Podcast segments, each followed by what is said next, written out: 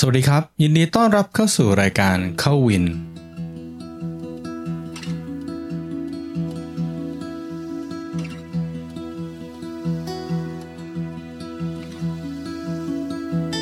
ถ้าถ้าไอเด็กคนที่ว่ายไปข้างหน้าแล้วมันจมน้ำตาย และไอคนข้างหลังมันกำลังจะจมน้ำคุณจะทำยังไง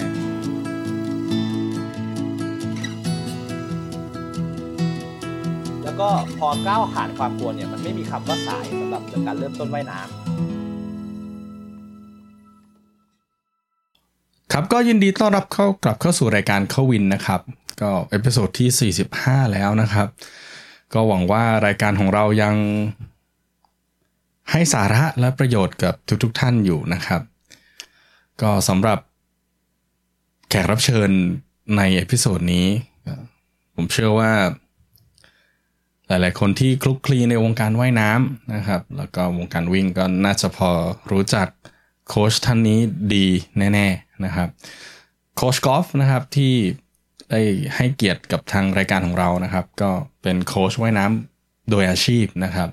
ก็ดูแลเด็กและเยาวชนเหมือนตามที่หัวเรื่องได้กล่าวไปนะครับ มุมมองของโค้ชกอล์ฟน่าสนใจมากนะครับ ผมเชื่อว่า อย่างที่ผมพูดไปในรายการนะครับ เดี๋ยวคงจะได้ฟังว่า ด้วยด้วยการวางรากฐานที่น่าสนใจเนี่ย ผมเชื่อว่า สิ่งดีๆ น่าน่าจะเกิดขึ้นกับ อย่างน้อยๆก็วงการว่ายน้ำเมืองไทยเราในอีก 6-8 ปีนะครับ ก็เพื่อไม่ให้เป็นการเสียเวลา ก็เชิญพบกับโคชกอบได้เลยครับ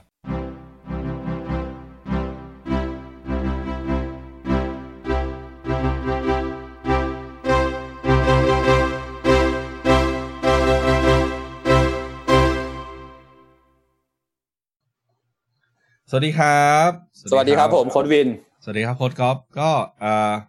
ยินดีต้อนรับเข้าสู่รายการเข้าวินนะครับ ครับผมเอ่อ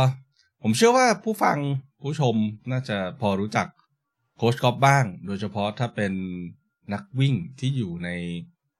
ห้อง GPS Runner นะครับเพราะว่าโพสต์ผลวิ่งบ่อยมากใช่แต่ว่าสิ่งหนึ่งที่เอ่อ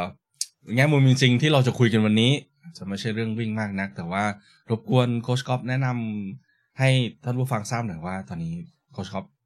เอ่อทำอะไรอยู่ที่ไหนยังไงครับ ก็ชื่อก๊อฟนะครับ สุทธิพงศ์ศรีกรรมครับผม ตอนนี้ก็เป็นผู้ฝึกสอนอยู่โรงเรียนนานาชาติคอนคอร์เดียนครับผม สอน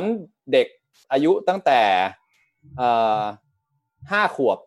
จนถึงอายุสิบเอ็ดขวบครับ สอน สอนเด็กอาสอนเด็กในวิชาสวิมมิ่งของ PE ด้วยก็คือเป็นวิชาพละของว่ายน้ำอ๋อแล้วก็แล้วก็สอนนักกีฬาว่ายน้ำของโรงเรียนนะตอนนี้นักกีฬาว่ายน้ำของโรงเรียนเรามีอยู่ทั้งหมด 89 คนครับผม นี่คือ 89 ของทั้งโรงเรียนเลยใช่ไหมครับอ่า89 คือนักกีฬาว่ายน้ำทั้งหมดของทั้งโรงเรียนครับทั้งโรงเรียนมีทั้งหมด 1,500 คนโอ้ยสัดส่วนสูงนะครับ ครับผม อืมแล้วเอ่อ โค้ชที่ดูแลว่ายน้ำนี่มีกี่ท่านครับใน 89 คนนั้น โค้ชที่ดูแลว่ายน้ำตอนนี้มีอยู่ 6 คนครับอืผมเป็นหนึ่งในสองที่ดูแลทั้งโปรแกรมออกออกโปรแกรมในการฝึกซ้อมของเด็กเล็ก แล้วก็มีโค้ชอีกท่านหนึ่งที่จะดูแลโปรแกรมของของการฝึกซ้อมของเด็กโตครับผม ครับก็เอ่ออยากจะทราบอันนี้ส่วนตัวว่าพออย่าง อย่างในวิ่งเนี่ยมันก็จะมีวิ่งระยะสั้น ระยะกลางระยะไกล ซึ่งผู้ฝึกสอนแต่ละท่านก็ก็ถนัดไม่เหมือนกันบางคนถนัดระยะสั้น แล้วในว่ายน้ำเนี่ยครับโดยเฉพาะเด็กๆนะครับ ว่าเริ่มต้นเนี่ยในในส่วนของโค้ชก่อนนะครับ ส่วนของโค้ชเนี่ยจะโค้ชจะต้องถนัดอะไรเฉพาะสโตรกของตัวเองไหมอย่างเช่นบางคนถนัดกบบางคนถนัดอสอนเฉพาะกันเชียงหรือว่าผีเสื้อ ไหมนะครับ แล้วก็ในส่วนที่สองที่อยากจะทราบก็คือ แล้วในส่วนของเด็กอย่างเงี้ยเอ่อเวลาสอนนี่คือ บางคนอย่างถ้าเป็นกรีธาก็จะถูกแอสไซน์ไปเลยว่าเฮ้ยคุณวิ่งร้อยคุณวิ่งสี่ร้อยแล้วถ้าเด็กเขาจะต้องถูกแอสไซน์ท่าเลยไหมว่าโอเค คุณถนัดอันนี้ หรือว่าทุกคนจะต้องเริ่มจากทุกท่าก่อน ผมจะอธิบายง่าย ๆ อย่างนี้ครับ คือการเริ่มต้น จุดเริ่มต้นของการเป็นนักกีฬาว่ายน้ำเนี่ย สิ่งแรกคือเด็กจะต้องว่ายเป็นสี่ท่าก่อนอืมพอเด็กที่เป็นนักกีฬา พอเด็กที่ว่ายเป็นสีท่าแล้ว พอมีพื้นฐานของแต่ละท่าเข้ามาปุ๊บเราก็จะมาดูว่าเด็กแต่ละคนเนี่ย อันนี้คือพื้นฐานของโค้ดนะครับ เด็กแต่ละคนเนี่ย มี skill ทางทางท่าไหนดีที่สุด ส่วนใหญ่ก็คือพื้นฐานทั้งทุกพื้นฐานทุกคนจะมาจากฟรีสไตล์ แต่ว่าพอพอซ้อมไปเรื่อยๆพอว่ายไปเรื่อยๆมันก็จะเกิดมันก็จะเกิด feeling ที่แบบเด็กเฮ้ยฟรีสไตล์ไม่ชอบ ชอบท่ากบมากกว่าเหนื่อย feeling ของเด็กคือเหนื่อยน้อยกว่า ชอบว่ายมากกว่า มันจะเป็นมันจะเป็น step อย่างเงี้ยครับ มันจะไม่ใช่ว่าเราจะไปสามารถใส่ได้ว่าเฮ้ยเด็กคนนี้เก่งท่ากบว่ะ เด็กคนนี้เก่งท่ากันเชียงว่ะ เด็กคนนี้เก่งท่าผีเสื้อว่ะ พอถ้าถ้าเราไปเลือกให้เนี่ย ขึ้นมา ถ้าเราไปเลือกให้ขึ้นมาปุ๊บมันจะเกิดมันจะเกิดอาการโต้แย้งกัน ระหว่างเรากับเด็ก เด็กอาจจะแบบเฮ้ยผมไม่ชอบอะทำไมโค้ดต้องอยากให้ผมไหว้ผีเสื้อ โค้ดก็จะบอกว่าเฮ้ยก็คุณไหว้สวยอะ คุณไหว้ดี คุณก็คุณก็ควรจะถนัดท่านี้ แล้วมันก็เป็นคอนฟ lict กัน อยู่ในจิตใจ มันก็อาจจะทำให้บางสิ่งบางอย่างที่ไม่ถูกไม่ควร เกิดขึ้นได้ เพราะนั้นผมในในส่วนตัวของผมนะ ผมจะสอนเบสิกทุกท่า และให้เด็กเลือกเอง พอออกไปแข่งแล้วเด็กจะรู้เองครับว่า ว่าเวลาออกไปแข่งแล้วท่าไหนที่คุณคิดว่าคุณทำได้ดีที่สุด คุณนะแล้วคุณจะเลือกท่านั้นด้วยตัวเองครับผม อันนี้โหอันนี้ อันนี้บอกพันผู้ฟังผู้ชมหมดว่าไม่ไม่ได้ไม่ได้ ไม่ได้ไม่ได้เป็นคำถามที่วางกันไว้ แต่ว่า อยากจะถามในฐานะที่ที่ train เด็ก train เด็กเหมือนกันนะครับ ในในวิ่งที่ผมเจอกับเด็กๆเนี่ย สิ่งที่เราเห็นยกตัวอย่างเช่นนะครับ เด็กเขาชอบวิ่ง 400 เมตร เพราะว่ามันมันรอบเดียวอะ่ะ เขารู้สึกว่ามันไม่ยาว แต่สิ่งที่สิ่งที่ผมเห็นนะครับ สิ่งที่เราเห็นเนี่ยอย่างเขาผมให้ลงขอ400 แล้วจากตารางเวลาแล้วก็ผลการซ้อมที่เขา ซ้อมมาเนี่ย ทั้งในเรื่องของการ test lactate อะไรต่างๆ ที่เราทำแล้ว รู้สึกว่าเด็กคนนี้น่าจะวิ่ง 800 ได้ดีกว่า นะครับ อยากจะทราบเหมือนกันว่า เพราะมันก็เกี่ยวเนื่องกับเมื่อกี้เนาะว่าโค้ชบอกว่าเฮ้ยบางทีเด็กชอบตรงนี้ แต่ในฐานะที่เราเป็นโค้ชเราเห็นว่าเขาเขาจะไปได้ดีกับระยะนี้มากกว่า 400 เมตรอย่างผมอย่างเงี้ย อยากทราบว่าถ้าเป็นแบบเนี้ย รู้นะว่าเด็กเขาจะไม่ชอบ แล้วโค้ชจะให้เด็กเป็นตัวตัดสินเอง หรือเราจะพยายามเหมือนกับใช้ยาขมอะ่ะเพราะเราเห็นอนาคตว่าเขาจะไปกับท่านี้ได้ดีกว่า ถ้าถ้าถ้าเป็นโค้ชจะจะเวทยังไงครับ คือผมอะ่ะเจอเหตุการณ์อย่างนี้คล้ายๆโค้ดวินเยอะ ใช่ คือมันมันเป็นเหตุการณ์ที่ปกติครับ ใช่มันเป็นเหตุการณ์มันปกติกับการ train เด็กมากมากครับ ใช่ ส่วนตัวผมเนี่ย เวลาพอผมผมจะผมจะเห็นแล้วว่าเด็กคนเนี้ย แม่งว่าย endurance ดีกว่า speed แต่ว่าเด็กมันไม่ชอบ endurance เด็กมันไม่ชอบว่ายยาวๆ เด็กมันชอบว่ายสั้นๆ แป๊บเดียวจบเหนื่อยแป๊บเดียวเหนื่อยทีเดียว แต่พอเหนื่อยยาวๆเนี่ยเด็กมันไม่ชอบ ผมก็จะ มันไม่มันไม่เหมือนกับยาขม ถ้ายาขมนี่คือแบบ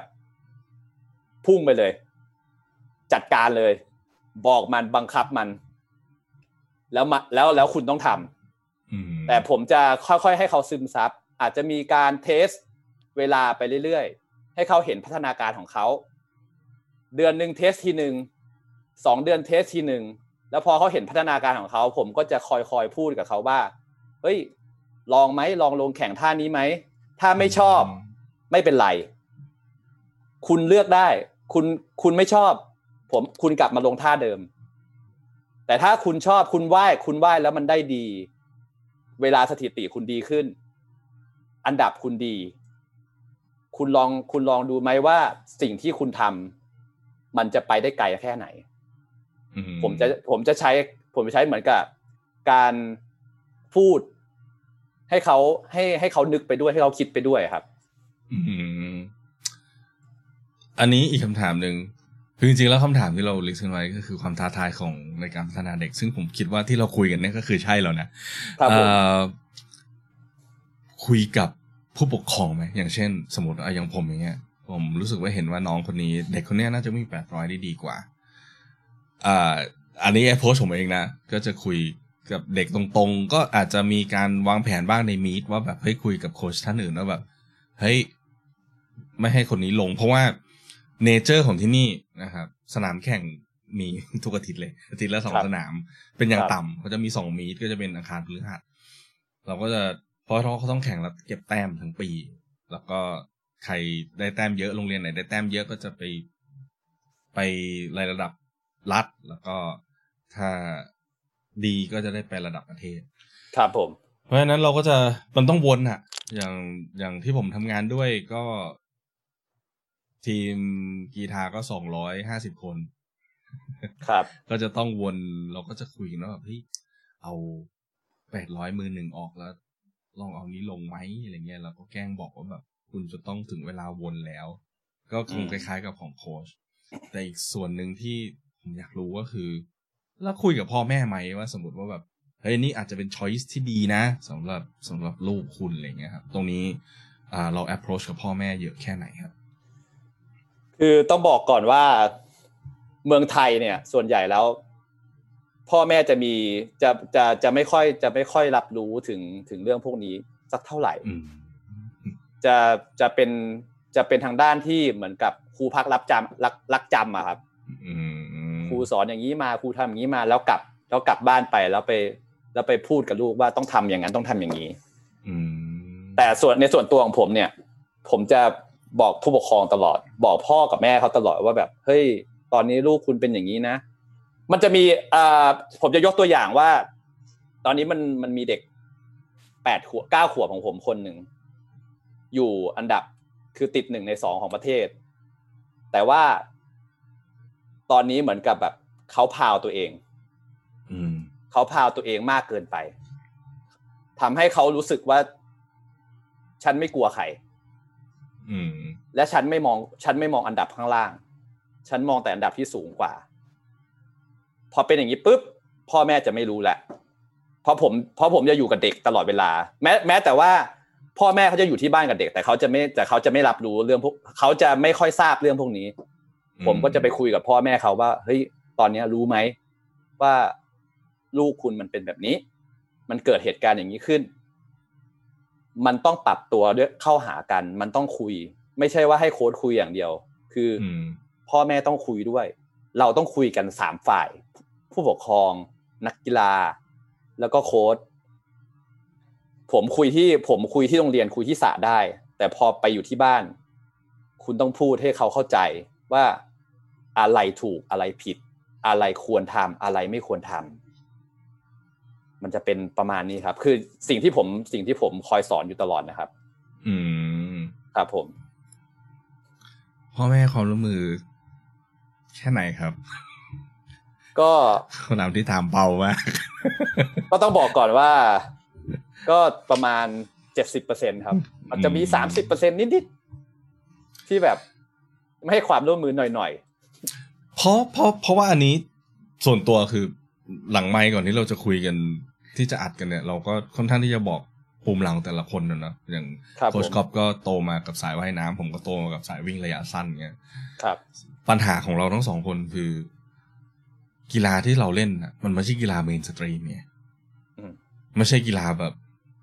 ที่ไหนใครก็อยากเตะบอลเราพูดตรงๆเลยนะครับอ่าใช่ครับอ่าที่ไหนใครก็อยากเล่นบาสยังไงแม่งก็เท่อะไรเงี้ยแต่ว่าพอเราเป็นกีฬาเมนไม่ใช่กีฬาเมนสตรีมแล้ว ผมค่อนข้างอยากทราบว่า ผู้ปกครองบ้านเราให้ความร่วมมือแล้วก็ผลักดันเด็กแค่ไหน คือมันต้องมีอยู่แล้วล่ะที่แบบเด็กที่แบบ Excel มากๆที่เก่งมากๆที่แบบ คนเนี้ยมันพรสวรรค์เรา เขาก็เห็นพอปัญหาอย่างหนึ่งคือผมเชื่อว่าในพ่อแม่นะ ถ้าเด็กทำให้เขาประสบผลสำเร็จเขาภูมิใจปุ๊บเนี่ยเขาก็พร้อมที่จะผลักดัน แต่ปัญหาคือแล้วเด็กในแนวกลางหรือว่าแนวที่เกือบเกือบจะบ่มเพาะมาระดับหนึ่งแล้ว แต่ยังไม่แบบสุกงอมอย่างเงี้ย ผมว่านี้มันท้าทายอยากทราบว่าเฮ้ยแล้วพ่อแม่เมืองไทยส่วนใหญ่เขา เขาผลักดันไหมถ้ากีฬาไม่ใช่ mainstream แบบนี้ คือต้องบอกก่อนว่ากีฬาว่ายน้ำในเมืองไทยเนี่ย ก็เหมือนกับที่โค้ชวินบอกว่าที่อเมริกามีแข่งทุกอาทิตย์ถูกไหมครับ ใช่ครับ เมืองไทยว่ายน้ำตอนนี้ไม่ต่างกันครับอ้าวจริงเหรอมีแข่ทุกอาทิตย์เหมืโอ้อยนกัน โอ้ยตายแล้ว อันนี้ใช่มีแข่งทุกอาทิตย์เหมือนกันนะครับ ก่อนเฮ้ยก่อนหน้าดีดีดีดีดีก่อนหน้าที่ก่อนหน้าที่จะเกิดโควิด ขึ้นมาก็คือ ก็จะมีแข่งตลอดเวลา มีแข่งตลอดเวลาแต่ว่ามันมันมันมันมันไม่ได้เป็นลีก คืออใจผมมาอยากให้เป็นลีกอืมแต่การทำเป็นลีกอะ มันยาก เพราะว่ามันจะมีโปรแกรมของสมาคมเข้ามา แล้วก็มันมันจะยากในการที่จะจัดการแข่งขันนะครับพูดได้ไหมอย่าอย่าเลยเดี๋ยวเดี๋ยวหาเท้าอ๋อแต่ว่าเพราะฉะนั้นอันนี้ก็จะเป็นแค่เป็น เป็นมีดระหว่างโรงเรียนเป็นหรือว่าเป็นแบบอ่าเอกชนคือจัดหรือว่าไงครับ คือผมจะบอกว่าไอ แต่ละอาทิตย์เนี่ยก็คือจะมีจะมีพวกเอกชนเนี่ยแหละครับ มาจัดอ๋อมาจัดการแข่งขัน แล้วก็อย่างพวกผมเป็นโรงเรียนนานาชาติ ก็จะมีเครือของโรงเรียนนานาชาติแต่ละเครืออืมเครือแต่ละเครือก็จะมีอยู่ประมาณเจ็ดถึงแปดโรงเรียนเขาก็จะไปแข่งกันในเครือของตัวเอง อืมครับ ก็จริง ๆ แล้วก็เป็นรูปแบบที่ที่นี่ทำนะครับ อย่างที่นี่อ่าจริง ๆ แล้วผมก็เคยเสนอไอเดียเนี้ยให้กับโรงเรียนในเมืองไทยในเรื่องของกรีธานะว่าแบบมันไม่จำเป็นที่จะต้อง มันแข่งทุกทุกสัปดาห์สัปดาห์ละสองครั้งก็จริง แต่มันไม่จำเป็นที่จะต้องเป็นการแข่งขันที่ต้องเดินทางเป็นชั่วโมงอ่าเอาที่เป็นโรงเรียนที่มีค u ริคูลัมคล้ายๆกันครับ มาจัดแข่งอย่างเช่น เย็นวันศุกร์เย็นวันพฤหัสมาเจอกัน ทุกสัปดาห์อย่างเงี้ย ผมว่ามันก็มันก็สนุกดีอย่างที่นี่เขาจะมีโรงเรียนในละแวก เนี้ยประมาณสิบสิบเอ็ดโรงเรียนเขาจะเจอกันที่สนามตรงข้ามบ้านผมเนี่ย ก็จะเป็นครับผมมีด ทุกทุกทุกสัปดาห์ ซึ่งผมมองว่ามีดมันไม่ใช่แค่ว่าคุณแข่งกันเอง คือก็ใช้คู่แข่งเดิมมาแหละ แต่อย่างน้อยเด็กมันได้รู้ว่าหนึ่งตัวเองมีการพัฒนาไหมสองก็คือได้ซึมซับการรับแรงกดดันในสนามแข่งอะใช่ซึ่งผมมองว่ามันไม่รู้นะอ่าถ้าโค้ชกอฟมีสามารถเอาไอเดียนี้ไปต่อได้ว่าแบบ ก็ก็ทำกันเองอะเจ็ดโรงเรียนก็เจอกันทุกอาทิตย์อะจะเป็นละลายเวลาครับคือผมมันก็ใช้สถานที่ไม่เยอะถูกไหมครับ แล้วก็ครับใช้บุคลากรไม่เยอะด้วย เพราะว่าสระว่ายน้ำทุกโรงเรียนก็มีอยู่แล้ว ผมว่าใช่อันนี้หุยอันนี้ข่าวใหม่ ผมไม่ทราบเลย แสดงว่า เราเอาวงการว่ายน้ำเราอีกสักเจ็ดแปดปีเนี่ยจะได้เห็นอะไรดีๆแล้วนะ ถ้าสมมติว่าเราแข่งกันเยอะขนาดนี้ตั้งแต่เด็ก ควรจะต้องมี ควรจะต้องมี ควรจะต้องมีอะไรเปลี่ยนแปลงครับ อืม เพราะว่าไม่ทราบเลยแต่ก่อนแต่เป็นนักกีฬาภูทรก็จะแบบว่ายน้ำนี่คือรอแบบกีฬาอำเภอ กีฬาเขต การศึกษากีฬาจังหวัดแสดงก็ต้ว่าองเดี๋ยวต้องบอกก่อนว่าอย่างสมัยสมัยเราสมัยผมสมัยโค้ดวินเนี่ย ผมคิดว่าสระว่ายน้ำมันไม่ได้มีทุกจังหวัด ถูก บางจังหวัดไม่มีสระว่ายน้ำด้วยซ้ำแม้กระทั่งสระยี่ห้ายังไม่มีเลย อืมถูกครับก็เลย มันก็เลยมันก็เลยค่อนข้างที่จะลำบากแต่ช่วงนี้คือ ผมว่าจังหวัดหนึ่งอะ ต้องมีอะผมว่าจะอืมทุกจังหวัดต้องมีสระว่ายน้ำอะครับแสดงว่ามันก็ค่อนข้างที่จะเป็น main เข้าสู่ mainstream ได้แล้วในอนาคตนะถ้าถ้าเป็นแบบนี้ เพราะว่าเวลาผมพูดว่า mainstreamอย่างหนึ่งที่ที่ในฐานะโค้ชมองว่ากีฬาหนึ่งจะเป็น mainstream ได้เนี่ยก็คือ ต้องมีการแข่งที่บ่อย มีการแข่งที่หลากหลาย แล้วก็มีผู้เข้าแข่งที่เยอะ ซึ่งผมมองว่าเฮ้ยแสดงว่าว่ายน้ำมันไปในทิศทางนั้นนะในอนาคต แน่นอนแหละ เรายังสู้กีฬาทีมฟุตบอลไม่ได้บาสเกตบอลครับผมวอลเลย์บอลไม่ได้ แต่ว่าก็ดีกว่าแต่ก่อน แสดงว่าความท้าทายตรงนั้นก็ลดลงครับครับเอ่อทีนี้สเต็ปในการดูแลเด็กๆ อย่างเช่นอ่าบอกว่าเทรนห้าถึงสิบเอ็ดขวบใช่ไหมครับ ครับผม ผมเชื่อว่าไม่รู้ อันนี้ผมยังไม่รู้ว่าว่าสิ่งที่ต้องโฟกัส กับเด็กๆ โดยเฉพาะในกีฬาว่ายน้ำเนี่ย สมมติว่า สมมติผมมีลูก บอกบอกครัว่าบโค้ชกอล์ฟครับยังอยากให้ลูกว่ายน้ำอย่างเงี้ยครับ เป็นผ้าขาวมาเลย เราควรจะโฟกัสอะไรบ้างในช่วงแรก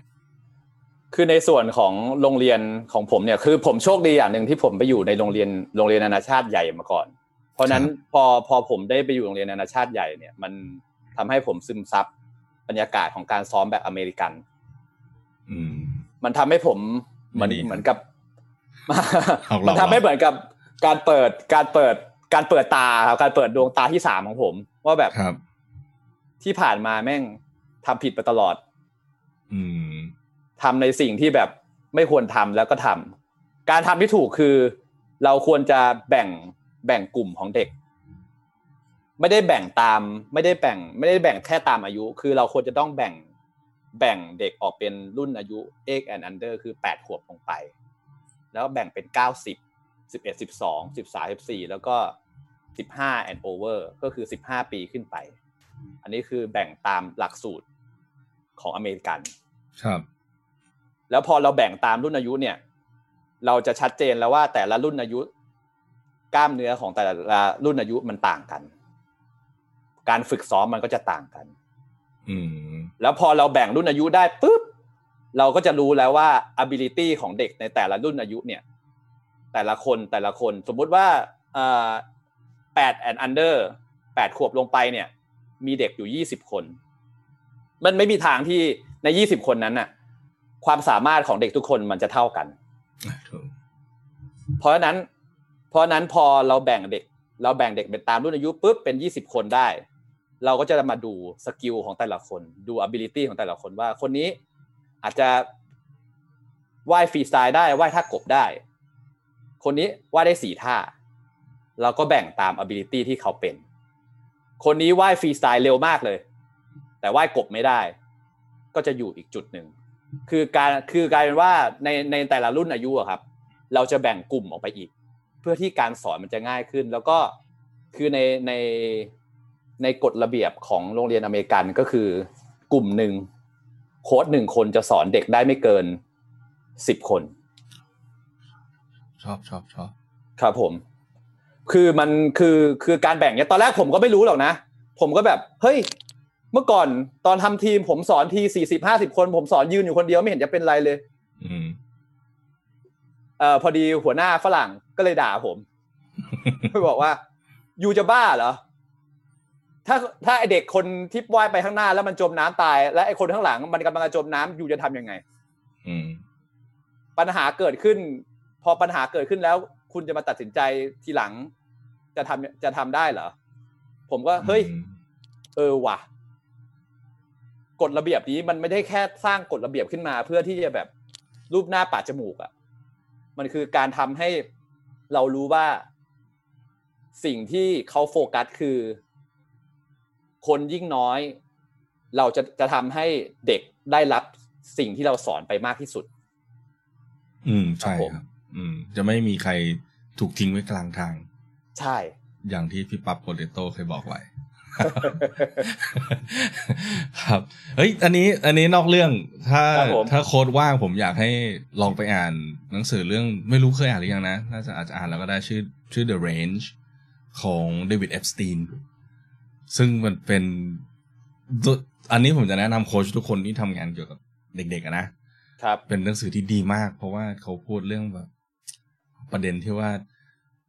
อยากจะเป็น Tiger Woods หรืออยากจะเป็น Roger Federer Tiger Woods คือเขาซ้อมหนักกับกอล์ฟอย่างเดียว หรือ Tiger Federer คือเพิ่งมาเริ่มเล่นเทนนิสตอนอายุสิบหกคือเขาเล่นทุกอย่างมาก่อน แล้วก็จนเด็กชอบเฮ้ยผมมองว่าที่ที่เรากำลังพูดกันก็คือว่าแบบเด็กในเรนจ์อายุต่างๆ อย่างเงี้ยเอ่อมันจะต้องเจอกับให้ expose กับอะไรบ้างไอ้ยหนังสือนี้ดีครับ หนังสือครับผมเอ่อ The Range David Epstein เนี่ยเขาจะค่อนข้างพูดว่าแบบเอ่อปัญหาใน ในเยาวชนที่เราเจอ ไม่ว่าจะเป็นเรื่องของทำไมว่ากระทั่งแม้กระทั่งกีฬาในรุ่นอายุเดียวกัน สมมติว่าอายุแปดขวบอย่างเงี้ย พอลงแข่งปุ๊บทำไมเด็กที่เกิดต้นปี เดือนมกรากุมภามีนา จะในสถิติแล้วจะทำเวลาและทำผลงานได้ดีกว่าเด็กที่เกิดปลายปีอืมเอออันเนี้ยเราพอเราอ่านตรงนี้เยอะแล้วเราทำงานเด็กเราจะสนุกขึ้นนะแบบไอ้พวกที่เกิดปลายปีก็จะไม่ได้เข้าทีม เราเล่นเราเล่นเราเล่นตอนเราจะเข้าใจเนเจอร์มากขึ้นว่าแบบโอเค ในแต่ละเด็กในจังหวะที่ตรงไหนที่มันจะพร้อมที่สุดอะไรเงี้ยครับ อันนี้นอกเรื่องนิดหนึ่งครับผมอืมขอบคุณครับเอ่อทีนี้ หลังจากที่รับเข้ามาปุ๊บพวกสกิลพื้นฐานในการทำรายการว่ายน้ำเนี่ยเด็กว่ายน้ำไม่เป็น อันนี้อาจจะ อาจจะถามแล้วคำตอบมันยาวนะอยาจจะเป็นอะไรก็ได้ แต่พื้นฐานในการสอนเด็กว่ายน้ำมันถ้าเป็นนักวิ่งอาจจะเห็นว่ามันต้องริวมันจะต้องทำนู่นทำนี่กับเด็กๆอะ่ะเราเคี่ยวแค่ไหน เราจะต้องให้เขาทำอะไรบ้างในแต่ละช่วงแรกของการเริ่ม คือผมผมต้องบอกงี้ก่อนว่า เมืองไทยเนี่ย ส่วนใหญ่แล้วคือเข้ามาเนี่ยจะเน้นจะเน้นที่สกิลก่อนเลย ทุกอย่างใส่เข้าไปเตะขาเด็กเตะขาไม่ได้เตะขาเยอะ เด็กว่ายว่ายแขนไม่สวย ก็กะจับมาดิวเยอะๆแต่ว่าอย่างหนึ่งที่ผมคอยเน้นย้ำตลอดเวลาเลย ก็คือเด็กเล็กอะห้าขวบหกขวบ ไม่ว่าจะเป็นนักกีฬาว่ายน้ำมากี่ปีนะ ไม่ว่าจะไม่ว่าจะเริ่มว่ายน้ำมาตั้งแต่สองขวบสามขวบนะ ไม่มีทางรู้ skill ของการ survival ในน้ำได้ ไม่มีไม่มีทางเลยที่เด็กจะช่วยเหลือตัวเองในน้ำได้ ถ้าเขาเกิด panic ขึ้นมาในน้ำอืม เพราะนั้นส่วนตัวของผมผมมาทำโรงเรียนเนี่ยผมทำได้เต็มที่ ผมสามารถทำทำได้เต็มที่ทุกอย่าง เพราะผมก็เลยจะเพิ่ม skill การเอาตัวรอดในน้ำเข้าไปอย่างแรกที่จะสอนก็คือทำยังไงให้เด็กถ้าความหน้าลงไปแล้วหงายหน้ากลับมาได้ แล้วคุณจะไม่ตาย อืม คืออันนี้คืออย่างแรกที่ผมสอนนะครับ พอพอเด็ก พอเด็กเริ่มรู้แล้วว่า การที่เราลงน้ำไปเนี่ย ไม่ว่าจะเล่นสนุกแค่ไหน เราจะรู้ได้ต่อเมื่อ เราเหนื่อยเราเป็นยังไงเราเรามีความรู้สึกไม่โอเค เขาจะสามารถพยุงตัวเองได้เขาจะสามารถช่วยเหลือตัวเองได้ ให้รอดปลอดภัยในน้ำได้ พอเขารู้สึกว่าในน้ำมัน safety สำหรับเขาอะครับ การสอนทุกอย่างในน้ำมันจะง่ายขึ้นอืเขาจะเขาก็จะค่อยๆเขาจะค่อย ๆ เหมือนกับผ่อนคลายขึ้น เขาจะรู้ว่าสิ่งที่เขาทำมันคือ safe zone ของเขาและมันคือสิ่ง อ่าครับ ก็คือเอาความกลัวออกจากหัวเด็กก่อนใช่ครับ เอาความกลัวของเขาออกก่อน เพราะว่าต้องบอกว่ากีฬาว่ายน้ำมันไม่เหมือนกีฬาวิ่งอย่างหนึ่งคือ วิ่งใส่รองเท้าปุ๊บออกไปวิ่งได้ แต่ว่ายน้ำเนี่ย พอลงไปบางคนต้องบอกว่าบางคน บางคนนะพอเห็นสระว่ายน้ำนะร้องไห้เลยนะครับ เข้าใจ อ่า มันมันจะเป็นลักษณะนี้ เพราะฉะนั้น เพราะฉะนั้นถ้าเอาความกลัวของเขาออกไปหมดเนี่ย ทุกอย่างมันจะมาเลยครับสกิลเขาจะมา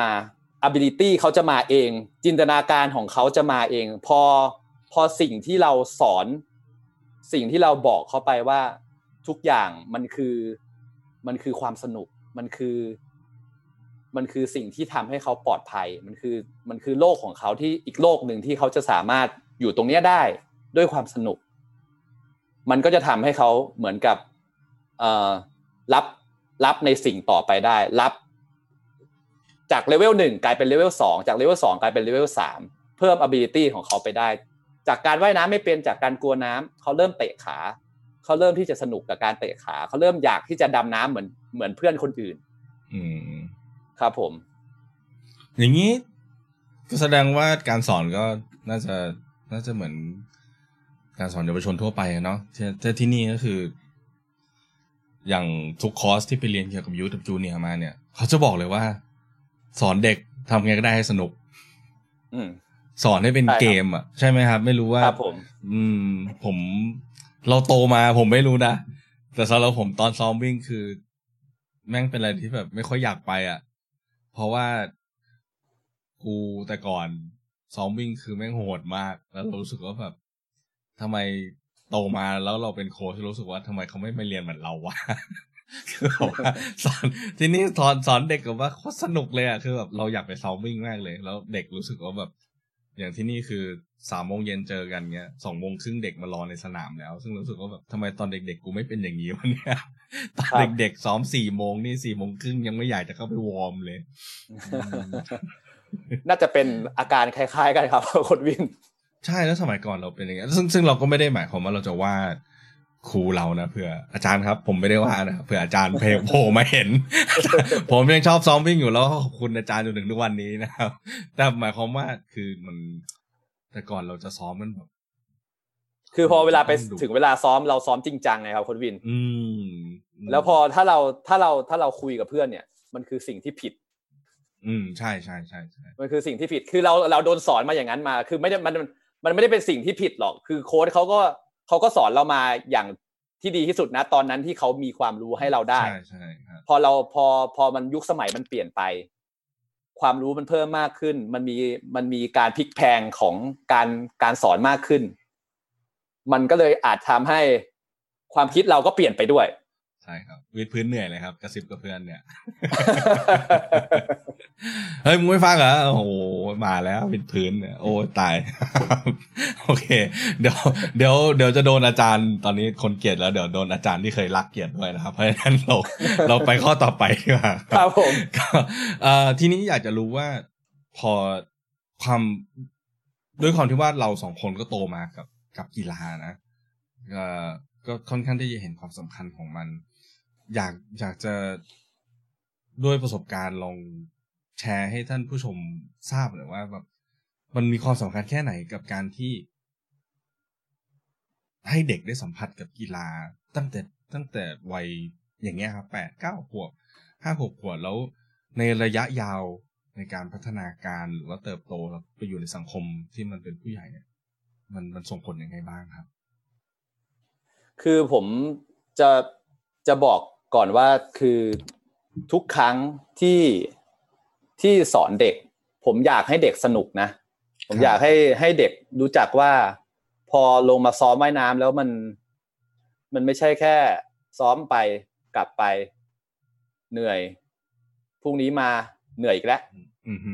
วันต่อไปเหนื่อยอีกแล้วแต่ผมอยากให้เด็กเขาเข้าใจถึงว่าการซ้อมกีฬาเนี่ยมันมันเป็นความชอบ อืม ไม่ใช่เริ่มจากการเกลียดอืมเพราะถ้าเริ่มจากการเกลียดเนี่ย ผมว่าลำบาก แต่ถ้าแต่ถ้าเราเราทำให้เด็กรู้สึกว่ากีฬาที่เขาซ้อมเนี่ย มันคือความที่เขาอยากมา อยากไหว้วันนี้โดนด่า โดนว่า กลับไปแล้วเขาถึงจะไม่แฮปปี้ก็เถอะแต่เขารู้ว่าเขาควรจะต้องทำยังไง ในวันพรุ่งนี้ แล้วกลับเขากลับมาแล้วเขาเขาสามารถที่จะทำให้ผมยิ้มได้ ถึงแม้เขาจะรู้สึกถึงแม้เขาจะไม่รู้สึกผิดแต่ว่า สิ่งที่เขาตอบกลับมาคือเขาไม่ได้โกรธผมขนาดที่แบบ เกลียดกันไปเลยอืมอืมผมแค่ผมผมแค่อยากรู้ว่าสิ่งที่เขาได้รับไปเนี่ย มันมันได้มากน้อยแค่ไหน พอพอเขาพอเขารู้ว่าเขาชอบเนี่ย การพัฒนาการของเขามันจะดีขึ้น ดีขึ้นขึ้นมาเรื่อยๆ จากการที่เขาทำในสิ่งที่เขารักก่อนทำในสิ่งที่เขาชอบก่อน อันนี้คืออันนี้คือสิ่งที่ผมอยาก อยากจะให้แบบนักกีฬา ไม่ใช่เฉพาะนักกีฬาว่ายน้ำนะครับผมอยากจะให้นักกีฬาเนี่ยในประเทศไทยเนี่ย เป็นอย่างนั้นจริง ๆ นะอืมเพราะเพราะมองในปัจจุบันแล้วเนี่ย หลาย ๆ กีฬาหลาย ๆ หลายหลายหลายหลายหลาย ๆ นักกีฬาระดับระดับเล็กลงไปเนี่ย ส่วนใหญ่แล้วคือผู้ปกครองจะชักนำผู้ปกครองจะเป็นจะเป็นชักนำมากกว่าว่าเอออยากให้ลูกเป็นแบบนี้ อยากให้ลูกเป็นแบบนั้น อยากให้ทำอย่างนี้ อยากให้ทำอย่างนั้น แต่ในส่วนตัวผมคือ อยากอยากให้เด็กลองทำมากกว่ามากกว่าการชักนำทำทุกอย่างก็ได้ อยากจะไปเรียนศิลปะไปเรียน อยากจะไปว่ายน้ำไปว่ายอยากจะไปเล่นฟุตบอลไปเล่น อยากจะไปวิ่งไป อยากจะไปเล่นกีตาร์คุณทำได้หมด แต่พอแต่พอทุกอย่างมาทำแล้ว คุณชอบแบบไหนล่ะ คุณรักที่จะทำแบบไหน คุณคุณเลือกที่จะเรียนอย่างเดียวไหมคุณชอบที่จะเรียนไหมคุณชอบที่จะว่ายน้ำไหมแล้วแล้วเรามาคุยกัน เรามาคุยกัน อันนี้คือหมายผมว่าหมายหมายถึงว่าเด็กกับผู้ปกครองนะครับ เข้าใจครับ ครับผม ซึ่งจริง ๆ แล้วก็ก็เหมือนที่ผมหนังสือที่ผมแนะนำไปเรื่อง The Range เมื่อสักคครัรู่บเนี่ยก็คือเขามันเป็น argument ว่าแบบเด็กควรจะต้องโฟกัสอย่างเดียวหรือว่าโฟกัสหลายๆอย่างเพื่อประสบผลสำเร็จสูงสุดในอนาคตอืมนะครับอ่าถ้าท่านผู้ฟังอยากรู้ก็ไปหาได้นะครับ The Range ไม่แน่ใจมีใครแปลหรือยังแต่ว่าอ่าอ่านภาษาอังกฤษเดวิดเอฟสตีนก็ใช้คำไม่ค่อยยากเท่าไหร่ แต่ว่าสิ่งหนึ่งที่อยากจะเสริมเมื่อกี้ก็คือ ผมค่อนข้างเห็นชัดนะตรงมาจากระบบบ้านเราที่ไม่ค่อยมีการ cross กันจริง ๆ ก็อย่างผู้ฝึกสอนก็ไม่ค่อยอยากให้ cross ด้วยเอาจริง ๆ แล้วอะนะนักกีฬากู คือผมโชคดีอย่างหนึ่งคือ ผมเป็นนักวิ่งก็จริง แต่ผมก็เตะบอลด้วยนะครับ แล้วก็โตมาก็เล่นบาสด้วย คือเล่นเล่นทั้งหมดอะโดยที่แบบ ผมก็จะเถียงกับโค้ชผมประจำว่าก็อยากเล่นอะเออแต่ก็มีเด็กไม่กี่คนที่ ที่ที่นิสัยสันดานเสียแต่เด็กอย่างผมอะนะ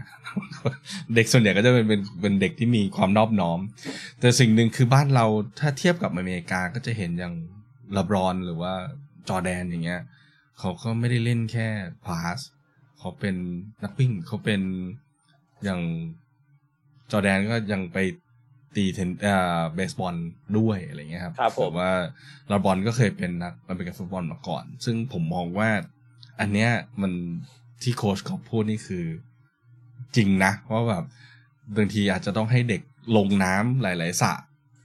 แล้วกว่าเขาจะรู้ว่าเขาชอบสระไหนที่สุดอะไม่ใช่ใช่ว่าแบครับบเออเฮ้ยอ๋อนี่สระนี้โอเคแล้วทำได้ดีแล้ว แต่อาจจะมีสระข้างหน้าที่ เขาอาจจะทำได้ไม่ดีหรอก แต่มันทำให้เขารักสระนี้เพิ่มขึ้น อ่า อ่างงไว้เหมือนนะว่าแบบเฮ้ยอยู่ห้องนี้อะเปิดแอร์ไว้ยี่ห้าแม่งร้อน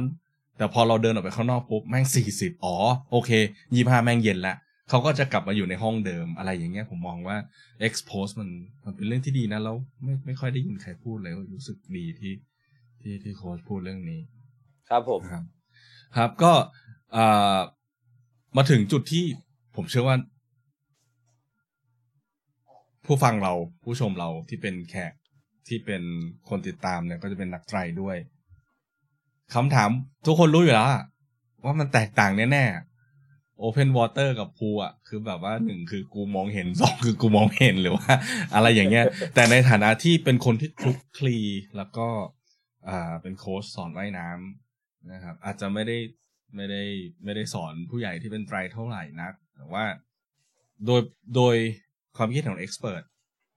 Open Water กับสระว่ายน้ำเนี่ย มันต่างกันแค่ไหนครับ คือผม ถ้าถ้าถ้าเป็นผมนะ ผมขอแบ่งเป็นสามส่วนก่อน ครับ ในการแตกต่างกันเนี่ย อย่างแรกคือลักษณะรูปแบบครับว่ายในสระว่ายน้ำเนี่ยมันมีขนาด 25 เมตร 50 เมตร เราเห็นเห็นกันอยู่แล้ว มันมีอยู่แค่นั้นแหละ หรือในอเมริกาเราก็จะเห็นว่ามันจะมีสระหลาเข้ามา ใช่สระสระยาร์ดเข้ามา ซึ่งขนาดขนาดมันจะจำกัดระยะทางในการฝึกซ้อมเราชัดเจน เรามีโปรแกรมการฝึกซ้อม โดยที่คนที่กำหนดเนี่ยมันก็คือโค้ชคือผู้ฝึกสอนนี่แหละ ครับ มันก็จะมีการฝึกซ้อมเพื่อความแข็งแรง ความทนทานหรือแบบเพื่อความเร็ว ทุกอย่างมันเป็นระบบมันสามารถเซตได้ครับ แล้วก็มันอยู่ทำมันสามารถทำในกรอบในกรอบของการฝึกซ้อมได้ ครับ แต่แต่สำหรับการว่ายน้ำแบบ Open Water มันเหมือนกับมันมันคือการว่ายในทะเลว่ายในบึง มันไม่มีกรรมการกำหนดรูปแบบครับอืมผมว่าเป็นเป็นมันเป็นกึ่งกึ่งสวิมand survival ด้วยซ้ำอืม คือระยะทางเราไม่มีทางรู้ได้ครับ เราบางทีบางทีเราเห็นฝั่งอยู่อีกฝั่งหนึ่งจากการเดินหรือวิ่งเนี่ย มันใกล้นิดเดียวเอง เราเดินไปไม่กี่ก้าวถึงแล้ว แต่พอเราลงน้ำลงบึงปุ๊บ ชิบหาย ต้องบอกเลยว่า ไกลมาก รู้รู้ว่าเกินครับ ครับผมรู้ว่ามันเกินกว่าที่เราคิดทุกครั้งครับ ใช่ครับ คือคือต้องคือคิดตลอดว่าเฮ้ยทำไมมันไกลจังอืม คือคือการว่ายการว่ายใน Open Water เนี่ยผมคิดว่ามันเกี่ยวกับ Survivor Survivor เข้าไปด้วยครับ มันจะต่างกันตรงนี้ อันที่สองส่วนในส่วนที่สองคือการฝึกซ้อม ผมว่า Open Water นั้นเน้นไปที่ feeling อืมเป็นการทดสอบตัวเองมากกว่า ส่วนใหญ่แล้วนักไตผมมีมีจะมีไม่ไม่กี่คนนะครับ ประมาณสามสี่คนที่ที่ที่ผมจะให้คำปรึกษาเขาอยู่ ผมจะบอกอืมว่า ผมจะบอกอยู่ตลอดว่า เวลาคุณไปแข่งเนี่ย ให้คุณไปก่อนสองสามวัน เพื่อคุณไปดูฟิลลิ่งน้ำอืมคุณไปจับทิศทางลม คุณไปดูก่อนว่าน้ำเวลาน้ำขึ้นน้ำลงมันเป็นยังไง ไม่ใช่พอไปถึงวันแข่ง คุณจะไปเอาจักรยานไปตั้ง จะไปตั้งจะไปตั้งจักรยานอย่างเดียวเพราะรู้ว่าจักรยานมันคือใช้เวลาเยอะสุด แต่ว่ายน้ำเนี่ยมึงยังไม่แน่ใจเลยเวลาแข่งอะ เพราะฉะนั้นคุณลงไปทำก่อนสิ คุณจะได้รู้ว่าเฮ้ยมันเป็นสิ่งที่เราจะได้รู้ว่า เอ้ยน้ำเย็นนะเอ้ยน้ำร้อนนะเฮ้ยน้ำน้ำวันนี้แม่งลงเยอะว่ะ พอตอนเช้ามันอาจจะขึ้นเยอะก็ได้อะไรประมาณเนี้ยครับอืมแต่พอมาในส่วนของสระว่ายน้ำเนี่ย มันคือการสอนเทคนิคแล้วมันคือการใส่ความแม่นยำของเทคนิคเข้าไป ในการซ้อมแต่ละวันแต่ละวัน การเพิ่ม endurance การเพิ่มสปีดผมว่าการฝึกซ้อมในสระว่ายน้ำเนี่ย มันคือมันคือสิ่งที่จะทำให้เรามั่นใจได้ว่า การไปลง Open Water เนี่ย จะสามารถทำให้ศักยภาพของเรา ในการว่ายน้ำ Open Water ได้ดีขึ้น นั่นแหละครับ แล้วอย่างที่สามอย่างที่สามอ่าความรู้สึกครับผมว่ายในสระว่ายน้ำเนี่ย ทุกคนต้องต้องต้องรู้อยู่แล้วว่า ว่าพอพอลงน้ำไปอย่างแรก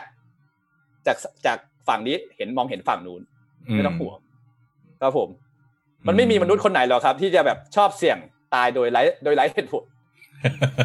จริงๆ แล้วมันเป็นเรื่องของเอ่อเขาเรียกอะไรนะ limbic system นะว่ากันทั้งครับในเรื่องของสมองบาเขาเรียกอะไรนะเป็นสมองส่วนที่ control การมีชีวิตอยู่นะเพราะฉะนั้นการลงน้ำเอ่อเวลาผมบอกนักกีฬาของผมส่วนใหญ่เนี่ยเขาแบบทำไมลงน้ำแล้ว panic ก็เพราะเราไม่รู้ว่าข้างหน้ามันเป็นยังไงอ่า limbic ครับ system มันวิ่งวิ่งวุ่นในหัวเลยว่าแบบเราจะทำยังไงให้อยู่รอด มันไม่ใช่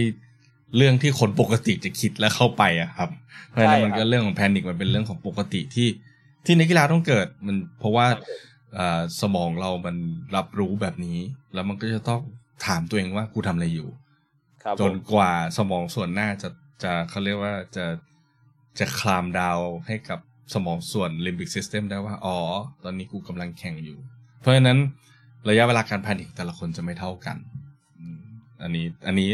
เสริมนิดนึงนะครับผมว่าทีนี้ผมว่าครัอบย่างที่โค้ดวินบอกเมื่อกี้ครับ ผมว่าเป็นผมว่าเป็นทุกคนนะ ผมว่านักกีฬาระดับโลกก็เป็นนะ คืออย่างผมเนี่ย ผมเคยแข่งไตมาสองครั้งครับ ครั้งแรกผมเป็นนะ เป็นประมาณสองถึงสามนาที ตอนที่ลงน้ำไปคือแบบ เฮ้ย กูจะว่ายยังไงวะ กูจะไปยังไงวะ จะว่ายได้เร็วได้ยังไง เราจะรู้เวลาของเราได้ไงว่าว่าว่ายเท่านี้เราเร็วหรือไม่เร็ว เราจะรู้ เราจะเราจะรู้ได้ไงว่าตรงไหนเราต้องกลับตัวตรงไหนเราต้องทำอะไร เราจะรู้ได้ไงว่าเราว่ายตรง คือผมก็เป็นนะ ไม่ใช่ว่า ไม่ใช่ว่าผมเป็นนักกีฬาว่ายน้ำแล้วลงน้ำไปสามารถพุ่งไปข้างหน้าแล้ว ไม่มีใครตามผมทันได้นะผมว่าอันนี้เป็นจุดที่นักกีฬาเมืองไทย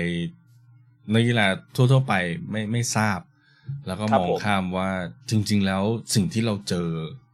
สิ่งที่เราคิดตอนลงสนามแข่งอะระดับโลกเขาก็เจอกัน ครับอ่าเนี่ยครับ อันนี้ ระหว่างที่เราอัดกันอยู่เมื่อสองวันที่แล้วทางสมาคมไตรเพิ่งประกาศออกมาว่าเป็น partner กับ Let's Talk อะไรสักอย่างครับที่ที่ Michael Phelps เป็นพรีเซนเตอร์ซึ่งเป็นแพลตฟอร์มสำหรับนักกีฬาอาชีพ ที่จะมาคุยที่จะหานักจิตวิทยาให้ เพราะว่าอย่างที่เราคุยกันนอกรอบว่านักกีฬาโอลิมปิกที่นี่นะครับนักกีฬาสมัครเล่นมือที่เนี่ย ก็ไม่ได้มีรายได้สูงนัก แล้วก็ไม่ใช่ไม่ใช่ทุกคนที่เป็นนักกีฬาที่เขาเรียกว่าเป็นแคนดิเดตที่จะไปโอลิมปิกเนี่ยที่จะมีการสนับสนุนในเรื่องของการคุยด้านจิตวิทยาให้เข้าใจว่าความกลัวมันคืออะไร แล้วก็การ manage กับ panic ซึ่ง panic ที่เราพูดถึงอาจจะเป็นแค่ในน้ำแต่ว่าจริง ๆ แล้วความรู้สึกตื่นเต้นในสนามแข่งการแบบความกลัว ว่ากูจะทำได้ไหมเนี่ย เป็นจุดที่นักกีฬา สมัครเล่นเรามองข้ามไปเยอะนะ แล้วก็แต่ก็นั่นแหละนะครับ เพราะฉะนั้นที่นี่ก็เพิ่งจะประกาศ partnership ซึ่งทำให้ผมสามารถส่งนักกีฬาไปได้ในราคาที่ถูกลงอะไรเงี้ยครับ เพราะครับเพราะฉะนั้นระดับโลกเขาเขาเขาต้องเจอเหมือนกัน คือจะขอเสริมตรงนี้คืออย่างอย่างอย่างอย่างนั้นนะผมชอบนะ ที่นักกีฬาสามารถคุยกับหมอจิตแพทย์ได้ตลอดเวลา ครับ แต่กลับเมืองไทยกลับเมืองไทยเราจะมีความคิดว่า กูจะไปหาหมอจิตแพทย์แม่งเหมือนกูจะบ้า แต่จริงๆไม่ใช่ อืมสำหรับผู้ฟังเดี๋ยวย้อนฟัง episode ด้านนี้สินะ episode นี้นะครับ เดี๋ยวจะแปะไว้ให้เรื่องอา platform telemed ออนไลน์ที่เราสามารถเจอกับนักจิตแพทย์ได้นะครับ แล้วก็สามารถคุยได้ ตอนนี้ก็ใช้อยู่นะเอ่อคือโอเค อย่างระหว่างที่วันที่เราอัดเนี่ยก็ผมก็เพิ่งเจอจุดเปลี่ยนแปลงในชีวิต ก็ก็ต้องคุยกับจิตแพทย์เหมือนกันเพื่อครับเพื่ผอม เพื่อทำให้เรารู้ว่าเราจะรับสถานการณ์นี้ยังไงอันนี้เป็นเรื่องปกติ ซึ่งผมมองว่าถ้ามันขยายออกไปได้ไปสู่กีฬาด้วยอะก็จะดีมากๆ บ้านเรายังขาดเรื่อง sport psych sport psych เก่งๆ มีไม่กี่ท่านเองน่าจะมีแค่สองท่านมีอาจารย์อาจารย์แนทมั้งนะครับ ที่เป็นเพื่อนหมอแป๊บคนหนึ่งแล้วก็ครัอีบกท่านหนึ่งอาจารย์ที่กกทอะที่โค้ดเคยแชร์อยู่อะครับ อีกท่านหนึ่งน่าจะเป็นน่าจะเป็น ที่คุที่ดูเรื่องที่ดูเกี่ยวกับว่ายน้ำด้วยครับ ใช่อาจารย์อะไรที่โค้ชเคยแชร์ในวอลของโค้ชอยู่จำชื่อไม่ได้ละขออภัยครับผมเดี๋ยวถ้าหาผมได้ก็เยวจำชื่อไม่ได้ครับคนวินใช่ไหมเราแบงก์กันอยู่เดี๋ยวผมอุตส่าห์จะโบยให้ว่าแบบว่าเป็นของโค้ชแล้วนะครับทีนี้เอ่อย้อนกลับมาผมนอกเหนือจากความกลัวแล้วผมเชื่อว่าสิ่งหนึ่งที่โค้ชน่าจะเจอเยอะมาก โดยเฉพาะ ไม่รู้ว่าทำไมมันเป็นเทรนด์ที่ว่าถ้าคุณวิ่งมาก่อน ก็จะต้องอยากเริ่มเล่นทวิแล้วก็อยากเล่นไตรกีฬา ซึ่งแบบว่าแล้วทุกคนก็จะแบบว่าที่ไม่เล่นไตรกีฬา เพราะว่าว่ายน้ำไม่เป็น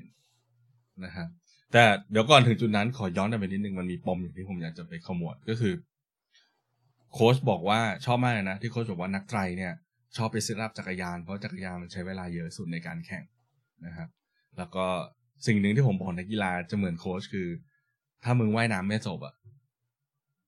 มึงก็ขึ้นจักรยานไม่ได้นะ ก็คือไตรกีฬามันไม่ใช่ว่ายปั่นวิ่ง ไตรกีฬาเป็นกีฬาชนิดเดียว ที่คุณต้องทำสามอย่าง เพราะฉะนั้นคุณจะมาชอบอย่างใดอย่างหนึ่ง ไม่ได้ คุณจะต้องทำให้มันได้ ทั้งสามอย่าง อาจจะดีสองอย่างก็ได้ แต่ต้องทำให้ได้ทั้งสามอย่าง เพราะฉะนั้น อย่าคิดว่าเหมือนที่โค้ชพูดเลยว่าแบบ ไปนั่งเสียมันไปโฟกัสกับจักรยานอย่างเดียว โดยไม่รู้ว่าสภาพที่เราเจอในโอเพนวอเตอร์เป็นยังไง คลื่นจะเป็นยังไง ลมจะเป็นยังไง จังหวะที่น้ำลงเป็นยังไงอะไรเงี้ย ซึ่งผมมองว่าจุดนี้นักไตรที่ฟังอยู่ อาจจะแบบผมไม่ได้พูดคนเดียวแล้วนะ ที่เคยพูดมาหลายๆพิโซดว่าแบบว่าแบบเฮ้ยมึงมึงจะมาโฟกัสอย่างเดียวไม่ได้อะไรอย่างงี้มีอย่างโค้น้ชอยอีตอกนท่านนี้หนึ่งมีโค้ดวินกับ กับไอ้บ้าก๊อฟเนี่ยแหละครับ ที่สองคนแล้วนะที่พูดเหมือนกันนะครับเพราะว่าเมื่อหลายหลายๆคนจะมองว่าแบบ มันคือกีฬาสามอย่างคุณจะต้องโฟกัส โดยเฉพาะอย่างแรกเอาจริงๆอะถ้าว่ายน้ำคุณจบแล้วก็เขาเรียกอะไรนะ หนังชีวิตตั้งแต่ว่ายน้ำอะ คุณก็จะหนังชีวิตทั้งจักรยานแล้วก็แล้วก็วิ่งอะเพราะฉะนั้นผมว่าอันนี้มันสำคัญ อ่าทีนี้สำหรับนักกีฬาที่เขาอยากเริ่ม ซึ่งมันเป็นผมว่าเก้าสิบเปอร์เซ็นต ที่ไม่อยากเล่นไตรเพราะว่าว่ายน้ำไม่เป็น ครับ อยากจะเรียนรู้การว่ายน้ำ Open Water ไม่เป็นกลัวอ่าอยากจะถามว่าถ้าเป็นผู้ใหญ่เริ่มว่ายน้ำเนี่ยควรจะเริ่มยังไง แล้วแล้วมันน่ากลัวอย่างที่เขาเขาตีตรากันไหมว่าแบบว่ายน้ำเป็นตอนเป็นผู้ใหญ่มันยากนะน่าจะเคยได้ยิน คือผมผมส่วน ช่วงหลังๆเนี่ยผมสอนผู้ใหญ่เยอะขึ้นอืมเพราะว่าดีเลยวงการไตรในในในไทยวงการไตรกีฬาในไทยเนี่ยมันเริ่มมันเริ่มบูมอืมอืมต้องบอกตามตรง ครับ ก็จะบอกว่าส่วนใหญ่แล้วเนี่ยผู้ใหญ่ที่มาเริ่มว่ายน้ำตั้งแต่อายุยี่สิบหรือวัยกลางคน หรือวัยที่แบบเขาเกษียณอายุไปแล้วเนี่ยแหละครับ จริง ๆ แล้วผมผมว่าทุกคนสามารถเริ่มได้หมดนะครับ อย่าอย่าไปนึกเลยว่าแบบ เฮ้ย ฉันแก่ว่ะ ฉันอายุเยอะแล้ว ไม้แก่มันดัดยาก มันไม่เหมือนไม้อ่อนเด็กๆ คือรับอย่าคือผมผมจะบอกอยู่ตลอดเวลาว่าคุณคุณให้ให้คุณเปลี่ยนความคิดของคุณใหม่ก่อน กับเรื่องว่ายน้ำถ้าคุณพูดอย่างเงี้ยแปลว่าไม่ไม่ใช่ ไม่ใช่ ไม่ใช่แค่คุณอายุเยอะหรอก แต่คุณกลัว อืม คุณกลัวที่จะทำกลัวว่ามันยากเกินกำลังของตัวเองครับจริง ๆ แล้วคือเรื่องว่ายน้ำเนี่ยมันเป็นเรื่องของประสบการณ์ ผม พูดได้เลยว่า คนที่เกิดมาในโลกเนี่ยเกิดมาจากท้องพ่อท้องแม่ไม่มีใครว่ายน้ำเป็นมาก่อนหรอกครับอืมผมก็ว่ายน้ำไม่เป็นมาก่อน โค้ดวินก็ว่ายน้ำไม่เป็นมาก่อน ทุกคนไม่มีไม่มีทางหรอกครับ ที่จะเกิดมาปุ๊บแม่งจับโยนน้ำมึงว่ายท่าฟรีสไตล์ได้เลยอืมมันไม่มีทางอยู่แล้วครับ คืออย่างแรกคือเราต้องก้าวผ่านความกลัวนั้นมาก่อน แล้วก็พอก้าวผ่านความกลัวเนี่ย มันไม่มีคำว่าสายสำหรับการเริ่มต้นว่ายน้ำ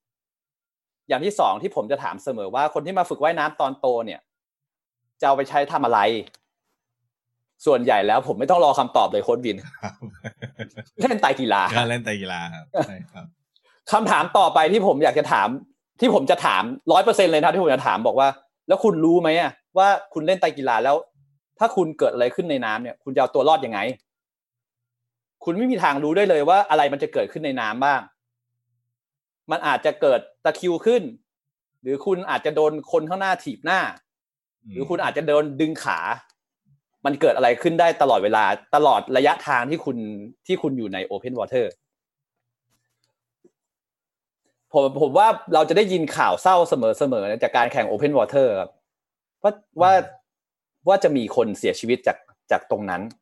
ถึงแม้บางบางข่าวเป็นนักกีฬาว่ายน้ำด้วยซ้ำเผลอๆบางคนเป็นนักกีฬาว่ายน้ำระดับ ระดับสูงด้วยซ้ำทั่วโลกครับใช่ ครับผม เพราะนั้นผมจะคอยย้ำตลอดเวลาว่าแบบความปลอดภัยในการว่ายน้ำเนี่ยมันสำคัญนะ มันสำคัญกับว่ายน้ำให้เร็วอีก อืม แต่คนส่วนใหญ่จะไม่รู้ จะไปจะพอมาถึงปุ๊บโค้ดครับ โค้ดวินครับ โค้ดกอล์ฟครับทำไงให้เวลามันลดลงครับ เนี่ย ผมปั่นเร็วอยู่แล้ว ผมวิ่งเร็วอยู่แล้ว แต่ว่ายน้ำช้าชิบหายเลยทำไงดีร้อยละเก้าสิบผมเจอแบบนั้นนะ ผมว่าโค้ดวินก็ต้องเจอ ใช่ครับ ครับผม ฉะนั้นการเริ่มต้นของผู้ใหญ่เนี่ย ผมว่าเป็นการ reset ความคิดมากกว่า ไม่ใช่ไม่ใช่ ไม่ใช่มาสอน ไม่ใช่มาสอนเรื่องว่ายน้ำอย่างเดียว แต่ผมว่าเป็นการ reset ว่าเฮ้ยการว่ายน้ำเนี่ย คุณต้องจัดประมวลผลผลของสมองใหม่หมด คุณต้องจัดระบบของสมองคุณใหม่หมด ให้คิดว่าการเอาตัวรอดในน้ำเนี่ยทำได้แล้วมั่นใจ พอมีความมั่นใจเนี่ย ว่าฉันทำได้ ฉันไม่ตกทะเล ฉันไม่ตกคลองตายแน่ๆสามารถรอดชีวิตได้ ผมถึงจะเริ่ม ผมถึงจะเริ่มมาสอนเรื่องว่ายน้ำยังไง ให้มันให้มันดีขึ้น คือต้อง reset reset ระบบการทำงานของสมองเขาก่อน แล้วค่อยมาคุยกันเรื่องว่ายน้ำว่าจะทำยังไงให้มันดีขึ้น ให้ให้ให้คนที่เรียนว่ายน้ำเนี่ยเหมือนกับเอาความมั่นใจของตัวเองมาก่อน แล้วค่อยมาบอก แล้วค่อยมาบอกจุด จุดข้อเสียของตัวเองในการว่ายน้ำว่า ตอนนี้มันเกิดอะไรขึ้น ครับผม อันนี้ที่ผมสอน จะบอกว่า รู้สึกดีมากๆเพราะว่าอันนี้ อันนี้ต้องต้องบอกไปก่อนว่า สิ่งที่ผมกลับไทยทุกครั้งที่จะทำก็คือ bike skill นะครับ ซึ่งผมมักจะบอกทุกคนแล้วก็ผมจะมีสไลด์ก่อนก่อนที่เราจะไปทำ bike skill กันเนี่ยว่าคำหนึ่งที่ผมพูดคือ safe ride is a fast ride ก็คือ ถ้าคุณปั่นได้อย่างปลอดภัยนั่นคือเป็นการปั่นที่เร็วละครับ safe race is a good race เหมือนกันเวลาแข่งนะครับ ถ้ากลับมาได้ปลอดภัยนั่นคือ race ที่ดี เวลาเป็นอีกปัจจัยหนึ่ง แต่สิ่งที่ผมเจอเหมือนกันกับนักกีฬาโดยเฉพาะนักกีฬาที่แบบทุกคนจะเชื่อว่าตัวเองปั่นจักรยานได้ดีอยู่แล้ว ครับผมคุณปั่นจักรยานเป็นช่างอะไรเงี้ย แต่สิ่งหนึ่งคือนักกีฬาเราไม่มี skill ในการควบคุมจักรยาน ซึ่งก็เหมือนกับที่โค้ชพูดว่า แล้วคุณจะเอาตัวรอด จากการว่ายน้ำได้ยังไงถ้าถ้าคุณไม่สามารถที่จะรู้ว่า survival skill ของคุณคืออะไรครับซึ่งจักรยานก็เหมือนกันอันนี้ แถมอ่า episode ที่จะได้ฟังโค้ชก๊อฟก็น่าจะได้ยินเรื่องของ CSI ไปแล้วที่ผมพูดถึงย้อนกันไปฟังตรงนี้เอ๊ะตรงนี้นะครับ ว่า bike skill มันสำคัญแค่ไหน ซึ่งก็จะตอบที่เหมือนโค้ชก๊อฟพูดว่า ถ้าคุณสามารถ รู้ว่าจะเอาตัวเองรอดยังไงจากสถานการณ์ต่างๆ ตรงนั้นแหละ ค่อยจะถึงเวลาแล้วที่คุณจะมาพัฒนาความเร็ว ซึ่งผมว่ามันเป็นรู้สึกดีที่มีโค้ชที่คิดเหมือนกันว่า พื้นฐานของกีฬา การเอาตัวรอดของกีฬาเนี่ย มันสำคัญมาก มันเป็นจุดเริ่มต้นก่อนที่จะไปพัฒนาว่าท้ายที่สุดคุณจะเร็วเท่าไหร่ร้อยเมตรได้เท่าไหร่พันเมตรได้เท่าไหร่ ผมว่าตรงนี้ ถ้าใครที่รู้สึกไม่มั่นใจในการเล่นกีฬา เล่นไตรกีฬาแล้วอยากเรียนว่ายน้ำผมว่า ตรงนี้น่าจะเป็นจุดเริ่มต้นที่ดีว่า ก่อนที่จะไปคิดว่าจะว่ายน้ำเป็นยังไงอะคุณจะเอาตัวรอดจากสถานการณ์ต่างๆ ได้ยังไง มีความมั่นใจในการอยู่ในน้ำถ้าคุณมั่นใจที่จะอยู่ในน้ำแล้วอะผมว่าความเร็วก็มาเองครับผม อย่างนักกีฬาผมนะครับไปสอนสกิลที่เขาว่ายปั่นช้าเนี่ยเพราะว่าเขากำกำ แอโรบานแน่น เพราะเขาไม่มั่นใจในตัวเขาเอง พอมันเกรงทุกอย่างปุ๊บเขาก็ช้า แต่พอเราสามารถสอนเขาได้ว่าเฮ้ยมันไม่ล้มหรอก ถ้าสมมติว่าคุณโค้งเข้าโค้งเป็นไม่ล้มหรอก ถ้าเจอหลุมแล้วยกจักรยานออกจากหลุมได้ยังไง ไม่ล้มหรอก พอเขาแค่คลายแค่นั้นแหละความเร็วมันก็มาเอง ก็เหมือนกันผมว่าบางทีที่นักกีฬาไม่เร็วขึ้นเพราะไม่ไม่มั่นใจในสิ่งที่จะเจอก็ได้ว่ากูจะทํำยังไงวะถ้ามันเกิดเหตุการณ์นี้ขึ้น ใช่ครับ ครับ ก็สำหรับโค้ชมีอะไรอยากฝากบอก นักนักไตรนักวิ่ง จริง ๆ น่าจะบอกได้ทั้งหมดเพราะว่าเหมือนโค้ชจะวิ่งเยอะกว่าว่ายอีกช่วงนี้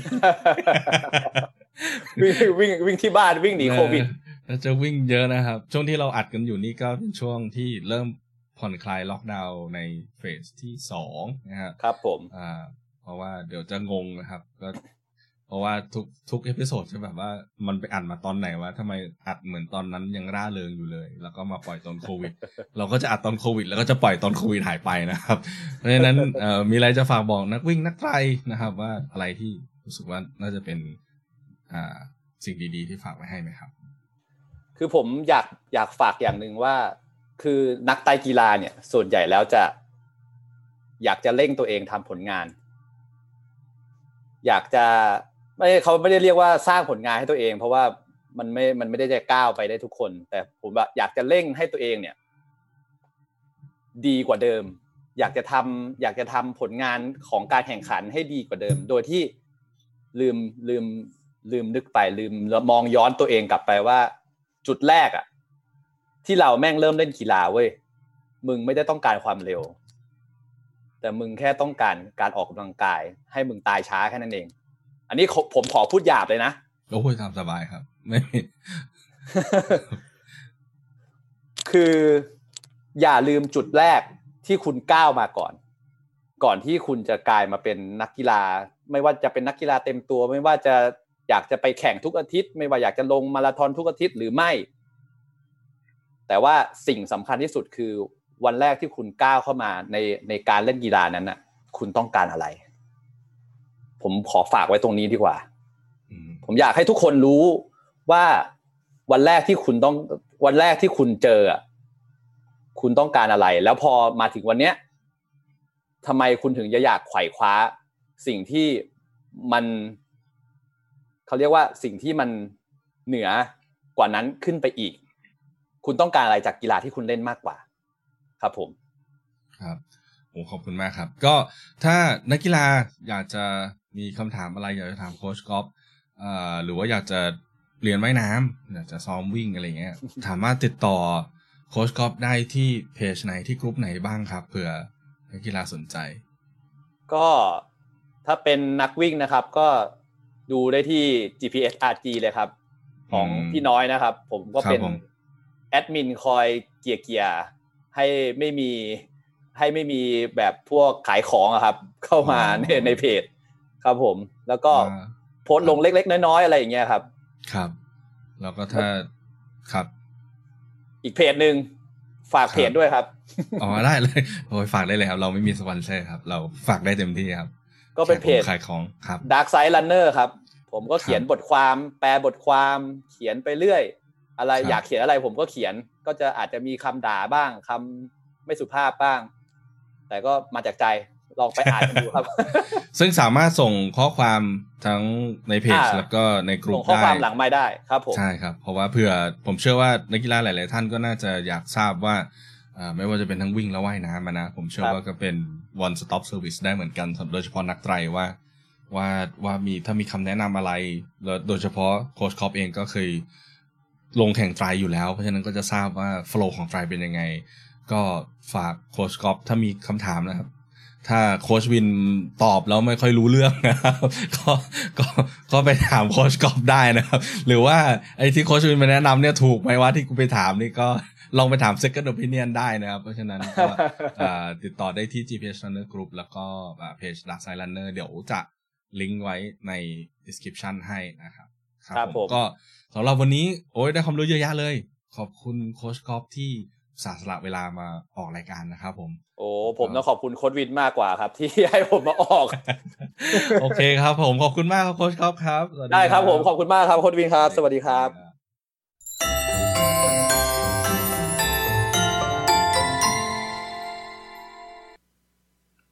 ครับก็จบไปสำหรับอ่าบทสัมภาษณ์นั่งคุยกันกับโค้ชกอล์ฟนะครับ ก็หวังว่า โดยเฉพาะยิ่งนักไตรนะครับ ในสองคำถามสุดท้าย ผมค่อนข้างที่จะ อยากให้ทุกคนได้ฟังนะครับว่าจริง ๆ การเริ่มต้นว่ายน้ำในไตรนั้น มันไม่ใช่เรื่องที่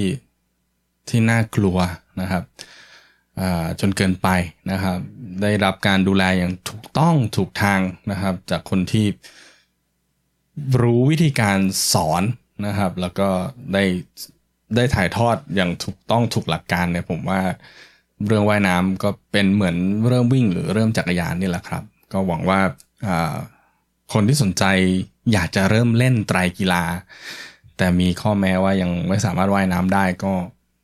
ก็ติดต่ออย่างโค้ชก๊อฟนะครับ ก็ดูแลนักไตรอยู่หลายท่านอยู่นะครับ ก็อย่างที่บอกไปนะครับ สามารถติดต่อโค้ชก๊อฟได้นะครับ ในห้อง GPS Runner Group นะครับ แล้วก็ Dark Side Runner นะครับ เดี๋ยวจะโพสต์ไว้ใน link description นะครับก็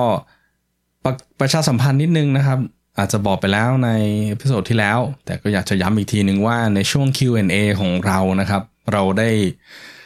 รับเกียรตินะครับจากผู้ใหญ่ใจดีก็คือ Channel ไทยรันนะครับให้เราไปใช้พื้นที่ในการปล่อยรายการของเรานะครับ ก็ถ้าใครมี Facebook นะครับ แล้วก็วันเสาร์เวลาหนึ่งทุ่มว่างก็เชิญได้นะครับ ทั้ง3 Channel ทั้งลูกขนุน running ทั้ง Learn and Run แล้วก็ทั้งไทยรันนะครับ ก็ Q&A มีทุกสัปดาห์มาหลายสัปดาห์แล้วนะครับ ซึ่งเป็นเรื่องที่ดี ถ้าใครมีคำถามอะไรก็ส่งมาได้นะครับ ไม่ว่าจะเป็นทั้งทางอีเมลนะครับ podcast at lkrbkt.com นะครับหรือว่าทางเพจ ทั้งสองเพจนะครับ ลูกหนุน running by คูเท่งแล้วก็ learn and run แล้วเราจะตอบให้ทั้งในเพจ แล้วก็จะพยายามเอามาออกรายการนะครับ ตามลำดับข้ออคำถามที่เข้ามา ซึ่งคำถามเข้ามาพอสมควร ก็